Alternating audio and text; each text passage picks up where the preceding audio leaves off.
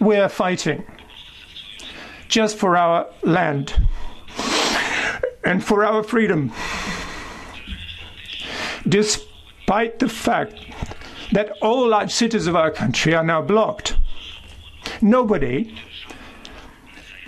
is going to enter and intervene with our freedom and country, and believe you me. Het oorlogsgeweld in Oekraïne duurt voort, met een bloedige strijd om steden als Kiev en Kharkov. Ondertussen roept president Zelensky op tot hulp uit alle kanten van de wereld en kwam er zelfs een oproep voor mensen om zich aan te sluiten bij het Oekraïense leger. Een langlopende discussie ligt daarmee ook weer op tafel. We hebben een Europese Unie, maar geen Europees leger. Is de oorlog in Oekraïne de aanleiding voor meer Europese militaire samenwerking? En zal die samenwerking dan ook leiden tot de opbouw van een Europese troepenmacht?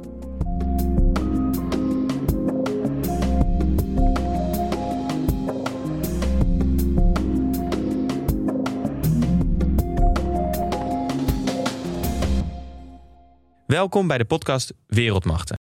Mijn naam is Tim Wagenmakers en samen met journalist Hans Klits bespreken we elke week de geopolitieke ontwikkelingen achter het nieuws. En we kunnen er niet omheen natuurlijk. Ook deze week praten we, praten we je weer bij over de ontwikkelingen in Oekraïne. Uh, maar gaan we ook wat dieper in op hoe Europa is voorbereid op een oorlog op eigen grondgebied. Hoe oorlogsklaar zijn verschillende landen en is het toch niet tijd voor een Europees leger? Hans, fijn dat je er bent. Ja, dankjewel.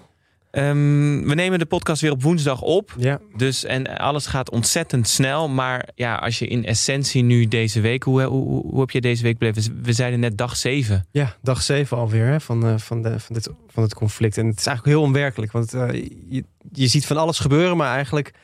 Ja, lijkt er ook heel weinig te gebeuren. Want uh, de gevreesde Russische invasie loopt natuurlijk, lijkt stuk te lopen een beetje. Hè? De, de vaart lijkt eruit te zijn. Maar aan de andere kant worden heel veel steden nu onder vuur genomen. Worden, sta, sta, staan er troepen die, die, anders, die steden omsingelen. Dus ja, de, de, er staat van alles te gebeuren, maar ook weer niet. En... Um, En ja, je kijkt eigenlijk, ik kijk, nou, althans, ik kijk ernaar met heel veel vrees eigenlijk voor, voor de toekomst. Want ja, uh, er slaan zoveel mensen op de vlucht. Uh, en ja, en, en er is ook een soort van nieuwe fase eigenlijk aangebroken. Hè? Want waar in eerste instantie vooral militaire doelen, mm-hmm, uh, ja. in ieder geval in het beeld, getracht werden te raken, is nu ook wel duidelijk dat het om symbolische doelen gaat. Dat, ja. het, uh, dat het veel verder gaat in Kharkov, die universiteit ja. die geraakt werd. Het, het, het, het begint een nog lelijkere fase. Ja. Uh, is eigenlijk begonnen. Ja, die beelden die we kennen uit het verleden van uh, Grozny en, en, en wat we hebben gezien in Syrië, hè, die steden daar, dat, dat gaan we ja, dat misschien ook wel zien in Oekraïne. En dat is echt uh,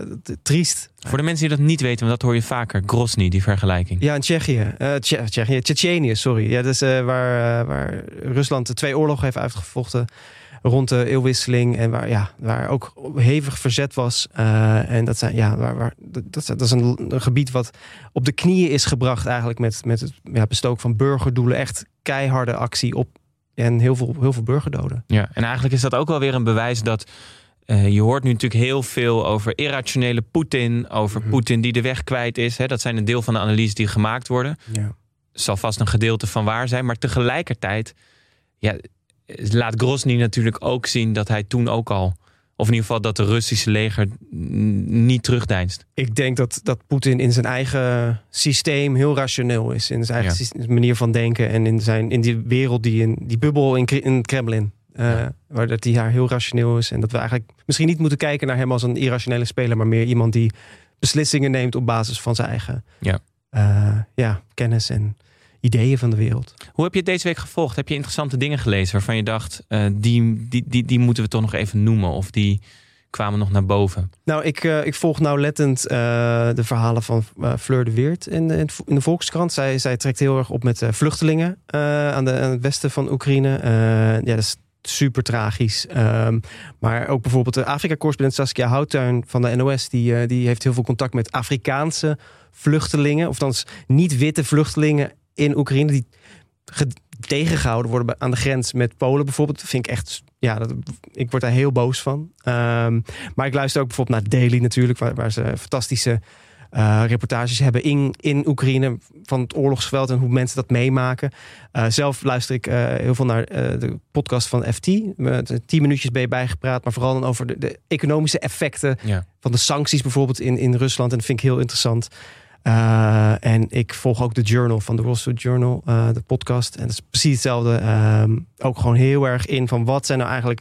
Wat, is er, wat staat er op het spel? Wat gebeurt er? En wat voor effecten gaan wij ja. voelen hier in Europa? Van die, ja. van die hele strijd. Ja. Ik denk tegelijkertijd ook dat het...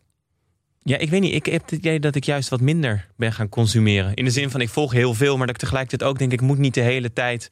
alles gaan volgen en lezen. Omdat het natuurlijk ook... en daar moest ik aan denken met Zelensky. Zelensky is een acteur vroeger. En ik moest ook denken in dit hele conflict... je moet ook... het is ook een mediaoorlog die gaande is. Ja. Um, en de Russen zijn ontzettend goed in propaganda. Mm. En tegelijkertijd ook aan de andere kant... Hè, ik bedoel, de, volgens mij is het kraakhelder... wie de agressor is in deze situatie mm. en wie niet. En tegelijkertijd dacht ik... het is ook een beetje de ironie van de tijd... dat nu een acteur... die tot president gebombardeerd is, nu in het middelpunt hiervan staat en de heroïek heeft. Want hij weet zo ook goed hoe die de harten moet raken met zijn speeches, met de foto's. Ik zag die bokser Klitschko, de burgemeester van Kiev. Dus ja. Een hele imposante man in oorlogstenue.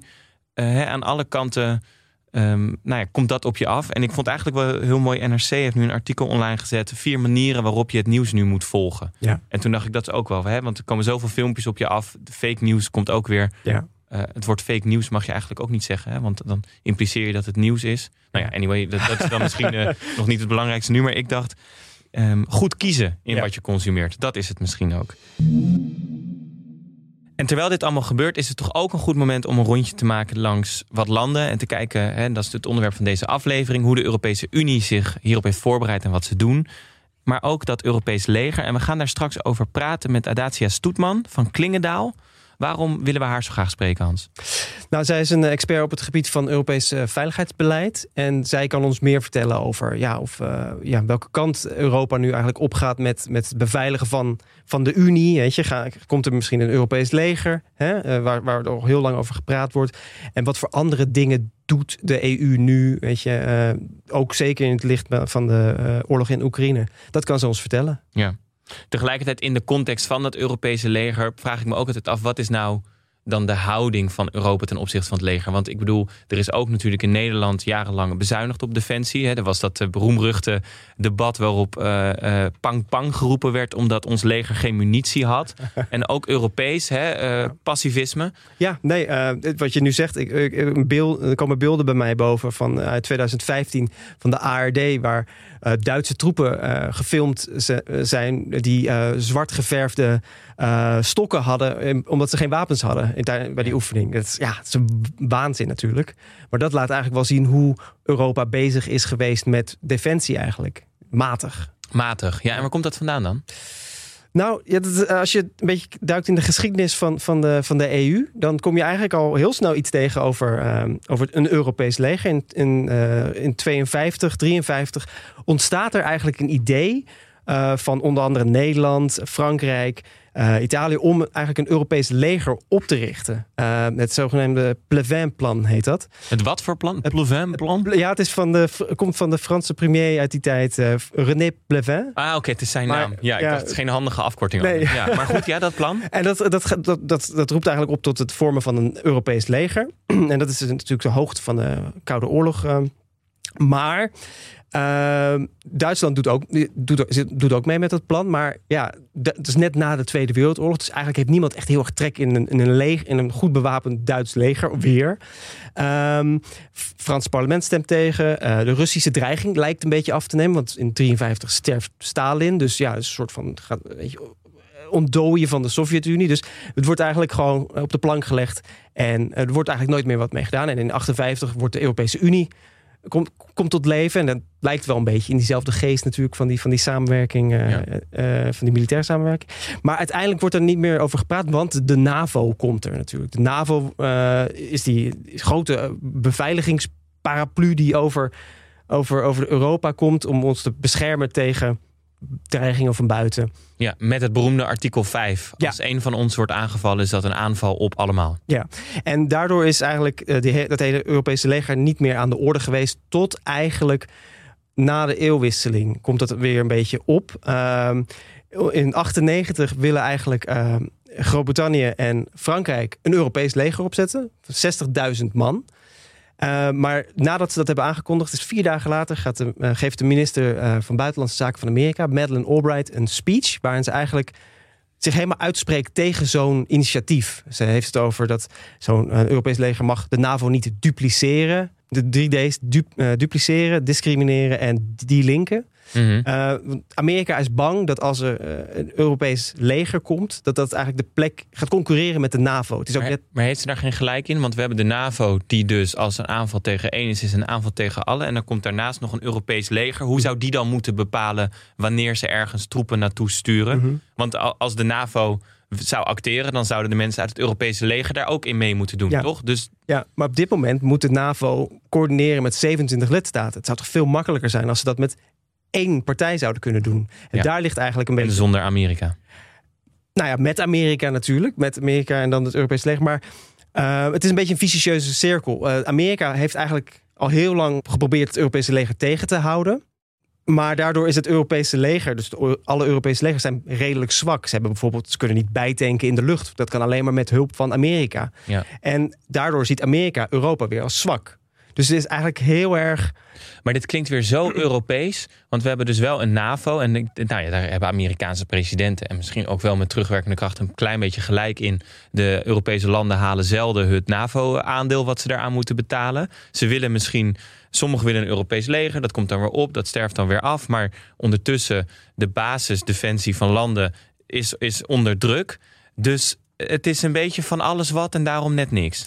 Eigenlijk wel, ja. Want Amerika drukt dus nu op die twee procent B B P naar defensie ja. voor de NAVO.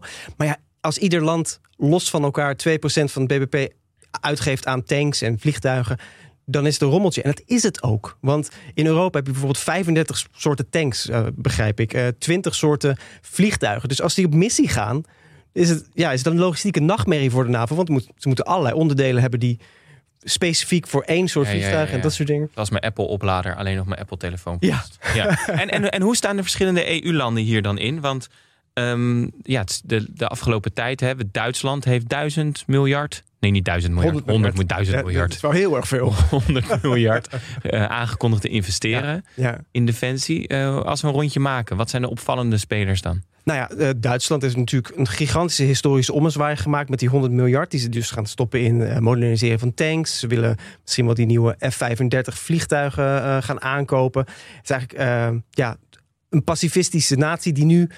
Ja, opeens inzet in, in, in, op oorlogsmiddelen. Um, maar bijvoorbeeld Frankrijk onder Macron is... Uh, ja, hij is een groot voorstander van een Europees leger. Hij is ook degene die, die bijvoorbeeld die Europese missie in, in Mali heeft opgezet. Uh, met, omdat hij daar wat wilde doen.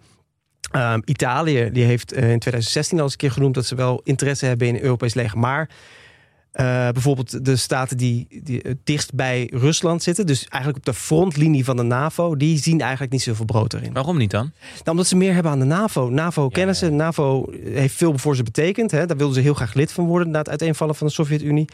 Uh, dus ja, zo'n Europees leger, dat is alleen maar moeilijk en ingewikkeld en uh, veel gedoe eigenlijk. En is het ook niet dat, omdat Frankrijk natuurlijk ook altijd wel uh, bijvoorbeeld in Mali hun nek uitsteekt, of, ja, of in ieder geval ze willen heel graag interveneren mm-hmm. soms, ja. omdat Italië aan de grens met de Middellandse Zee is, dat die ook een ander belang hebben ja. dat ze zeggen we zouden dan sterker staan en hoeven ja. iets tussen aanhalingstekens zelf op te knappen? Ja, want ieder lidstaat zit in de E U voor een andere reden. Weet je, het kan politiek zijn, het kan economisch zijn. Hè?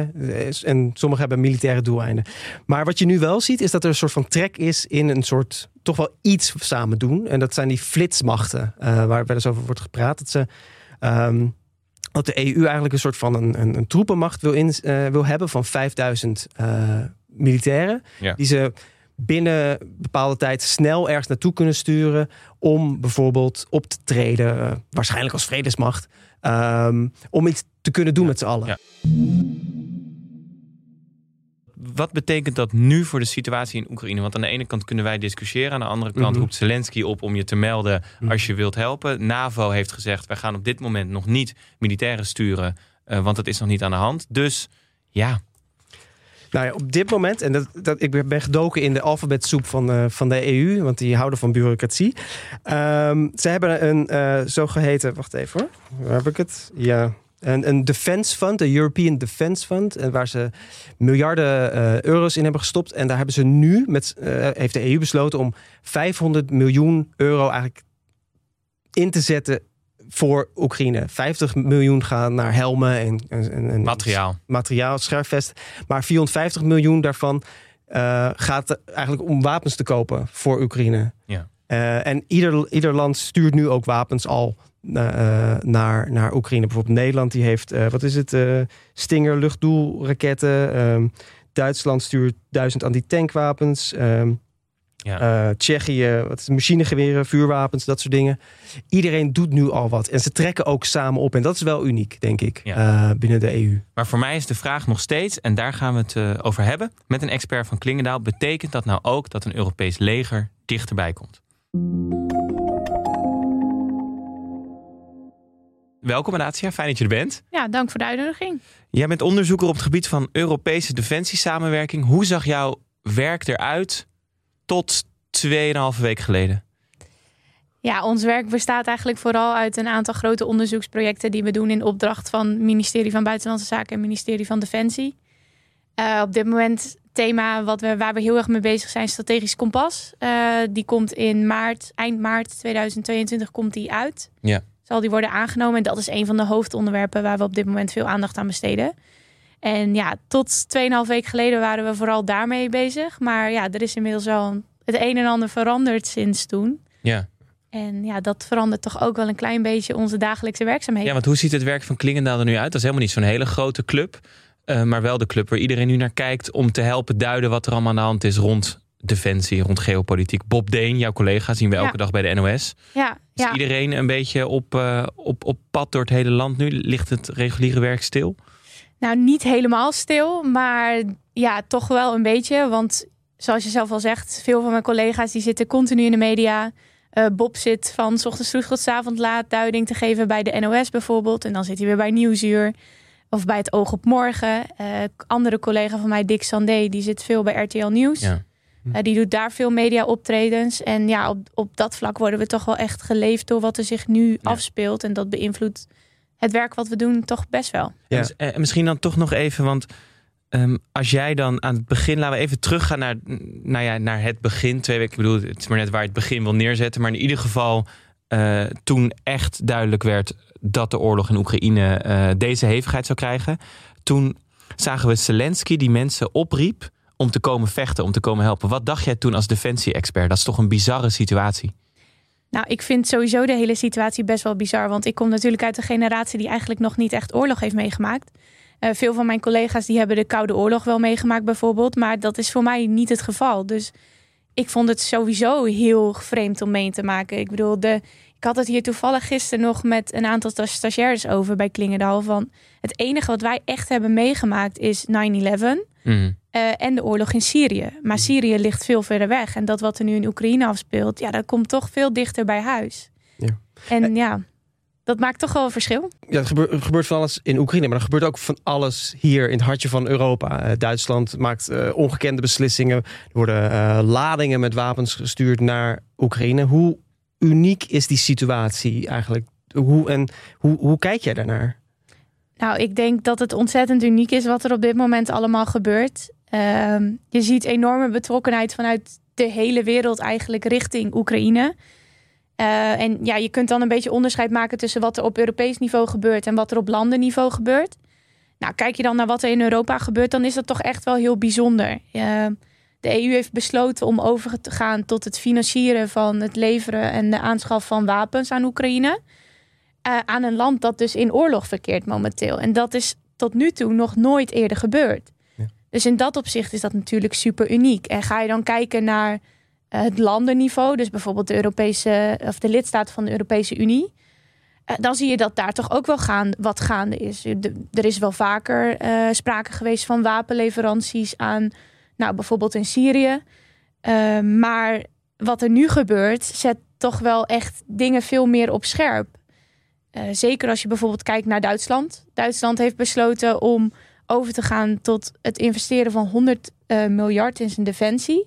Uh, ze gaan voldoen aan de twee procent norm uh, die in de NAVO is vastgesteld. Maar ze gaan ook over tot het leveren van wapens aan een land dat in conflict is. Ja. En gezien de Duitse historie is dat echt heel bijzonder. Want ja, iedereen kent natuurlijk de geschiedenis van Duitsland en de Tweede Wereldoorlog. En sindsdien zijn ze eigenlijk super terughoudend geweest over het leveren van wapens aan conflictgebieden. Dus in dat opzicht zie je echt, ja, echt wel een kentering in het, in het Duitse beleid. En maar, ja, dat is uniek. Maar misschien ook dan, dat is misschien ook wel een bruggetje, want je kan honderd miljard steken in je eigen leger. Maar de discussie... Uh, Nee, de, de, de vraag is eigenlijk aan jou als expert. Ligt de discussie nu ook weer op tafel rond een Europees leger? Want dat is natuurlijk iets wat veel in de discussie de afgelopen jaren langs gekomen, maar waar eigenlijk nooit echt animo voor was. Maar ik kan me ook voorstellen dat dit het moment is. Europese militaire samenwerking, Europese defensiesamenwerking. Kom maar door met dat Europese leger. We hebben het nodig. Nou, ik denk Europese defensiesamenwerking absoluut. Uh, maar een Europees leger denk ik niet. Ik denk dat die term ook niet terecht wordt gebruikt. Want als je kijkt naar wat er gaande is binnen Europa, en dan heb ik het niet alleen over in de E U, maar ook over wat er in de NAVO gebeurt, dan is er niet sprake van een leger. Eén leger van Europa, één leger van de E U of één leger van de NAVO. Dat is gewoon niet het geval.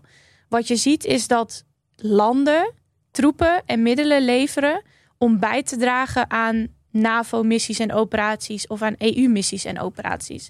Dus in dat opzicht kun je niet echt spreken van één leger. Wel van verregaande defensiesamenwerking tussen landen. Ja, maar wat zijn de, eigenlijk de bezwaren? Wat ik bedoel, want uh, ik weet dat uh, uh, Verenigd Koninkrijk heeft al eerder aangegeven een Europees leger willen ze wel hebben in het verleden.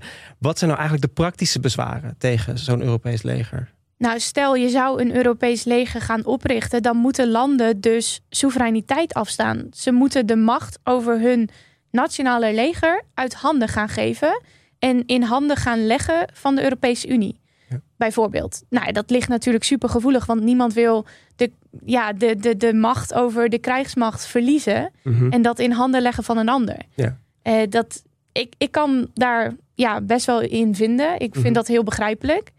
En los van dat die bereidheid er dus niet is, denk ik ook dat op dit moment het zeker niet realistisch is om te kunnen spreken van een Europees leger, omdat de E U gewoon te veel tekortkomingen heeft op militair vlak om dat daadwerkelijk in te kunnen vullen. Wat zijn de belangrijkste tekortkomingen die ze hebben dan? Ja, ik denk dat dat heel erg op het niveau van de militaire capaciteiten ligt, maar dat is heel specifiek. Te weinig mensen? Te weinig mensen, maar ook uh, te weinig middelen. Uh, dus ze kunnen niet bijvoorbeeld uh, de missies uitvoeren die van een ja, in het hogere eind van het spectrum liggen. Dus met een, een meer gewelddadig karakter.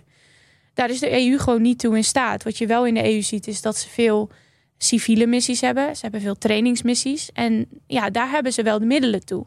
Maar ga je meer kijken naar, dat, naar de andere kant, dan, dan niet. Maar misschien dan toch even, want ik, ik ben echt een leek hierin hoor. Maar als jij zegt, we hebben wel capaciteit voor trainingsmissies. Dan denk ik, oké, okay, dus we kunnen wel trainen. Maar op het moment dat het echt nodig is, kunnen we dat eigenlijk niet. Dus waar trainen we dan voor? Of maak ik er nu nou, een karikatuur van? Die trainingsmissies die gaan vooral om uh, bijvoorbeeld uh, de, uh, de legereenheden van bijvoorbeeld Mali te trainen. Ah, op die manier. Dus ja. Het gaat niet om onszelf trainen. Nee, het gaat om andere legereenheden te trainen. Dus er is bijvoorbeeld een uh, E U-trainingsmissie in Irak, als ik het goed heb.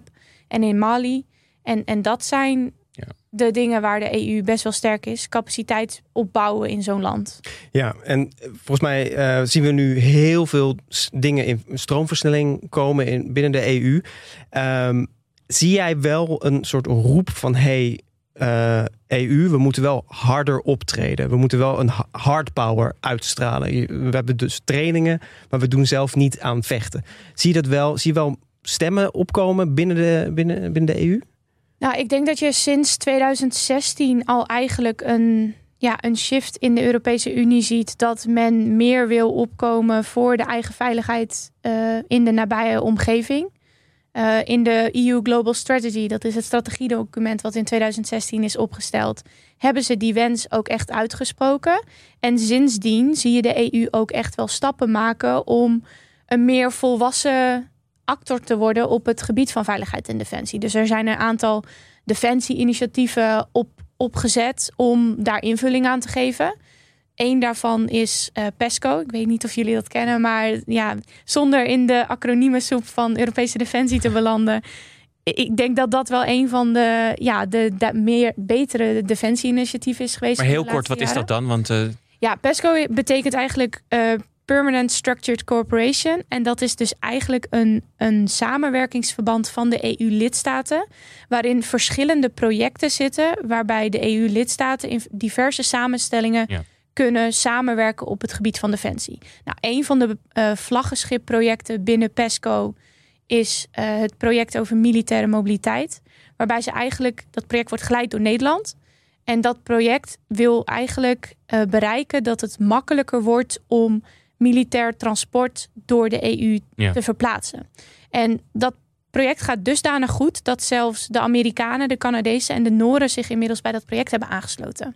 Maar misschien dan toch nog even, want en dan ben ik benieuwd naar wat de E U dan nu gaat doen en hoe ze dan hun beleid nu ook ontwikkelen en wat ze daarin willen. Maar als je dan toch nog even kijkt naar de rol van Nederland daarin... en je probeert dat daarin te plaatsen. Ik herinner me dat Ank Bijleveld, de vorige minister van Defensie... eigenlijk zei, wij zijn eigenlijk niet goed in staat... om ons grondgebied te verdedigen. Hè? Als het erop aankomt, kunnen wij dat niet. En Nederland heeft tegelijkertijd ook nog eens de haven van Rotterdam... die nu vaak genoemd wordt als een soort belangrijk doorvoermiddel van materieel. Als dat uit Amerika komt bijvoorbeeld. Binnen die Europese samenwerking... hoe belangrijk of onbelangrijk is Nederland daarin?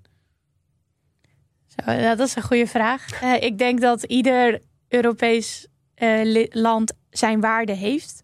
Uh, maar de haven van Rotterdam is echt een, een goede. Als er dus spullen vervoerd moeten worden en die komen vanuit Amerika... dan gaat dat inderdaad via Rotterdam. En in dat opzicht is het dus belangrijk dat dat soepel verloopt. En daar dient dat project Militaire Mobiliteit dus onder andere ook voor. Om dat ja, te vereenvoudigen, om dat te vergemakkelijken. Uh, ja, en verder...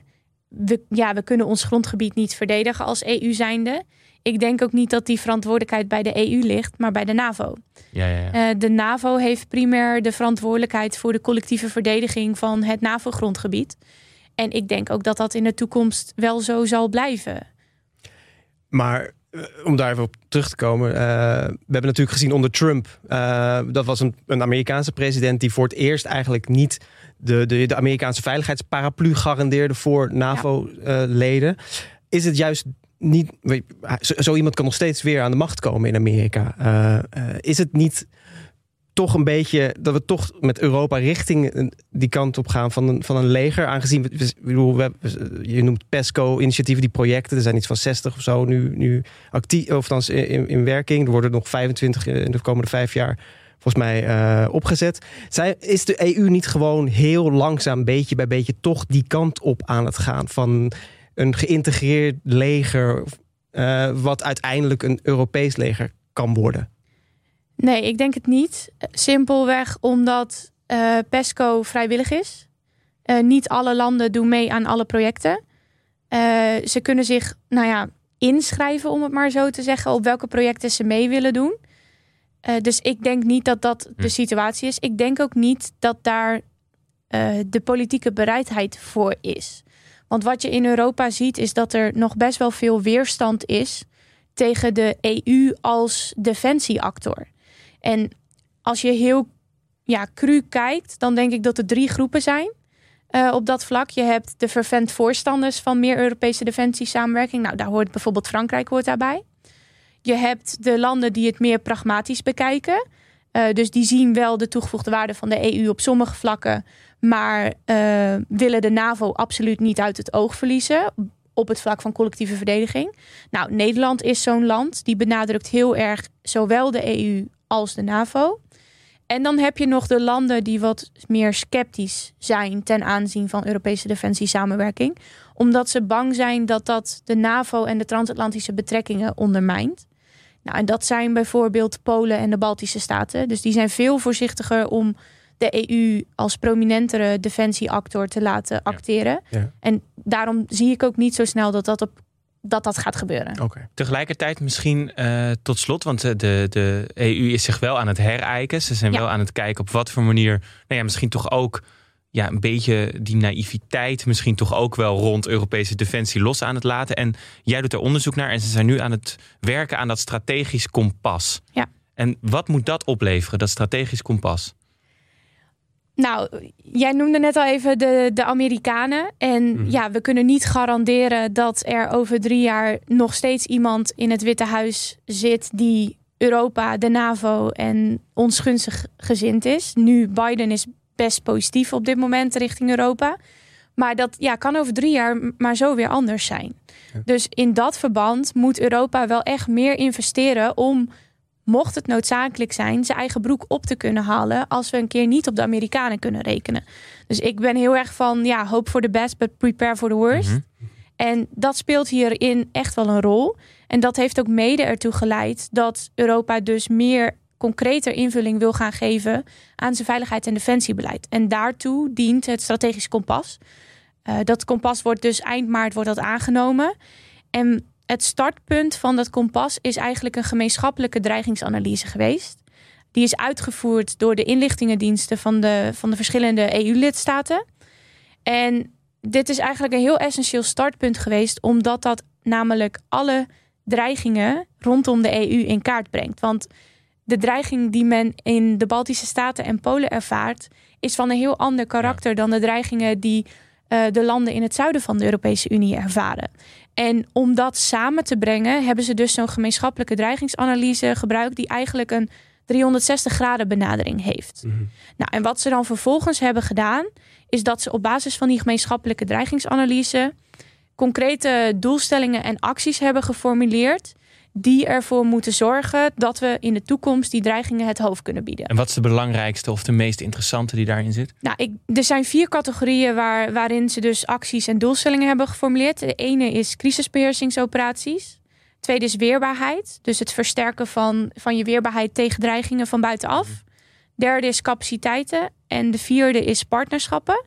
En ja, twee concrete voorbeelden die ik altijd wel heel interessant vind is Uh, Ja, de snelle interventiemacht, dus de Rapid uh, Deployment Capacity. De flitsmacht wordt hier ook de wel genoemd. De flitsmacht wordt hier ja. ook wel genoemd. Pas in tweeduizend vijfentwintig, heel snel. Ja, d- nou ja, voor de E U is dat toch uh, over drie jaar al. Dus je zou best kunnen zeggen dat dat relatief snel is.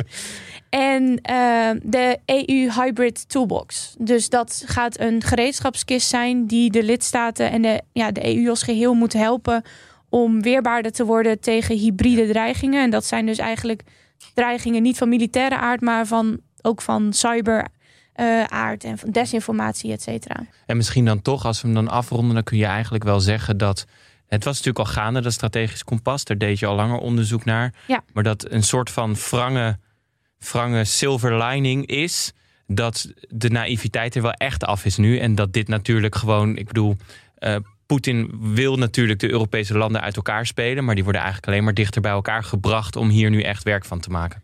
Absoluut. Ik denk, uh, ik heb een stuk geschreven, dat komt ergens één deze dagen, komt dat online. En dat sluit ik ook af met, ironisch gezien, heeft Poetin in een hele korte tijd nu voor elkaar gekregen wat een heleboel Amerikaanse presidenten niet voor elkaar hebben gekregen. Meer investeringen in defensie binnen Europa. Ja. En dat is natuurlijk super ironisch, want van, van Bush tot Biden uh, roepen de Amerikaanse presidenten allemaal al van Europa moet meer eigen verantwoordelijkheid nemen. Europa moet een eerlijker deel van de lasten dragen. Europa moet meer investeren in defensie. En uh, daar zijn zelfs in tweeduizend veertien hele concrete afspraken voor gemaakt. Maar we zijn nu acht jaar verder en er zijn nog een heleboel landen, waaronder Nederland, die nog steeds niet die twee procent norm halen. En het zou toch wel heel ironisch zijn als door een oorlog in Oekraïne nu dat ineens ja, wel lukt. Ja, ja. En ja, daarmee is de naïviteit er wel echt af. Absoluut. We gaan het artikel delen. Als je het naar ons stuurt, dan kunnen we ja. het online zetten. Dankjewel voor dit gesprek, ja, Adatia Stoetman. Eigenlijk wat Adatia net aan het einde zei over hoe Poetin iets lijkt te bereiken wat Amerikaanse presidenten niet gelukt is. Dat is ook een beetje wat Caroline Gruiter, hè, die wij eerder in onze ja. uitzending hadden. Ja, klopt ja. Ook zei, er komt een soort nieuwe realiteitszin. Ja, ze heeft een heel, heel mooi stuk voor Foreign Policy geschreven. Putin's war is Europe's nine eleven. Dit is onze nine eleven. Wij moeten nu ja, dingen veranderen. We, moeten, we zijn wakker geworden en we moeten als Europa harder optreden. We, we zijn een soft power geweest. We zijn economisch bezig geweest. En politiek, maar we moeten nu een hard power worden. We moeten ook ons ja, wapenen eigenlijk. En dat is wel een heel mooie, vond ik wel een heel mooi stuk om te lezen. Ja. Uh, Misschien kleine gewetensvraag. Als ik dit nu hoor, dan denk ik ook soms wel eens, Uh, ik moet ook nog niet mezelf laten. Kijk, nine eleven was ook het moment dat we achteraf dachten, mm-hmm. hè, toen gingen we allemaal mee in bepaalde verhalen waar we jaren last van hebben gehad. En misschien is het nog veel te vroeg. Is dat het moment niet? Maar voel jij dat ongemak een beetje? Of is dat nog niet het moment? Ja, ik voel wel heel veel ongemak op dit moment, hoor. Ja, ik bedoel, als je kijkt naar die beelden die zowel uit, uit Rusland komen als Oekraïne, het is gewoon een mediaoorlog. Uh, mensen worden opgezweept om een kant te kiezen. En uiteindelijk is iedereen hier slachtoffer. Wij zijn in Europa zijn, zijn we eigenlijk slachtoffer van een hele trieste situatie. In Oekraïne zijn slachtoffers, maar ook de Russen.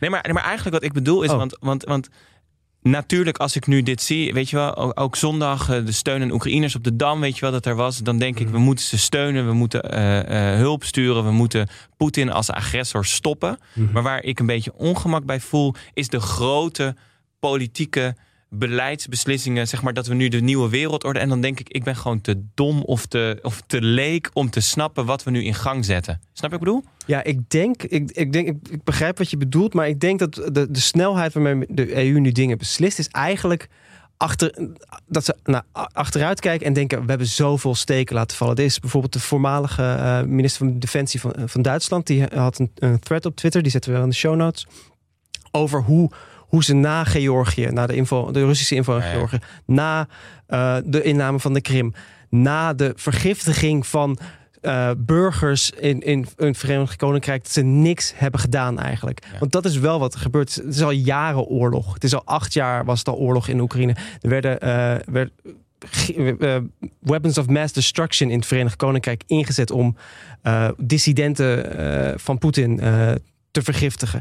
Er is al heel veel aan de gang. En eigenlijk is het al te laat, voor mijn gevoel. Ja, dus in die zin is dat dan een onderscheid misschien. Als ja. we dan toch die vergelijking met nine eleven trekken, dan is het dat de E U of Europese landen moeten een been bijtrekken. Ja. Die moeten achterstallig werk inhalen en heel snel ook. En als je geopolitiek kijkt, is nine eleven ook eigenlijk een, het gevolg van een hele lange nasleep van allerlei gebeurtenissen. Dus misschien ja, is het dus precies hij... nine eleven. Ja. Nou, er zijn enorme lijnen te trekken. Wij gaan in ieder geval op onze Twitter de komende tijd niet live bloggen, maar wel interessante perspectieven delen die ons kunnen helpen om hier tussen ja, toch ook die lijnen te ontdekken en te herkennen en te zien wat er gebeurt en wat er in gang is gezet. Um, we gaan hem afronden, Hans. Ja.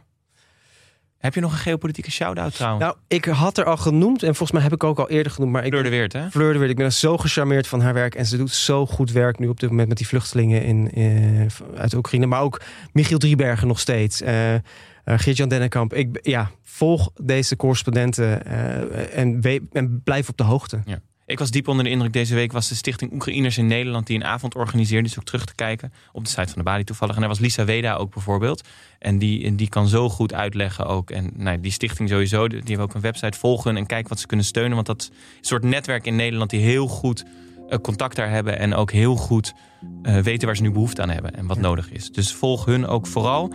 Um, ik ga de luisteraars bedanken voor het luisteren. Bedankt Hans weer. Uh, dank ook aan onze expert Adatia Stoetman.